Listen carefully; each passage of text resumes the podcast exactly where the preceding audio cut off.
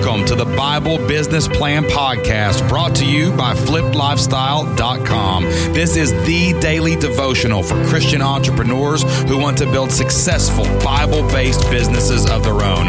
I'm your host, Shane Sams. Let's open up our Bibles, get into God's Word, and hear what the Lord wants to say about business today.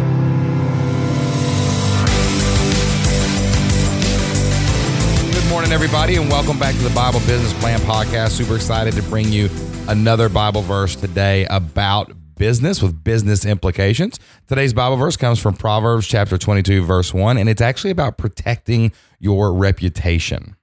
In Proverbs 22, verse 1, the Bible says, Choose a good reputation over great riches. Being held in high esteem is better than silver or gold. And the NIV version says, A good name is more desirable than great riches to be esteemed is better than silver or gold. And the King James Version says, A good name is rather to be chosen than great riches, and loving favor rather than silver and gold.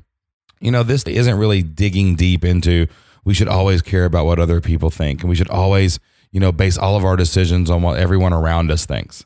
It's talking about integrity, it's talking about honesty, it's talking about having the respect for people to know that your yeses are yeses and that your no's are your no's we have to be careful as business owners that we're not going after the almighty dollar in, by any means possible and that we're making the sale in any means necessary, even if we have to bend the truth a little bit.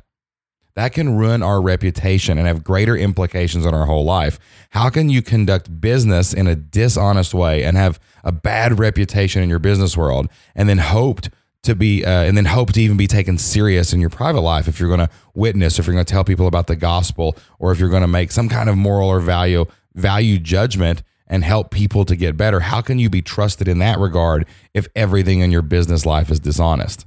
Especially as business owners, we have to protect our reputation and we have to guard ourselves from all of the temptation all of the greed that could seep into us in our business as we're trying to make more money, as we're trying to profit, as we're trying to scale. We have to be honest with ourselves and protect our reputation at all costs.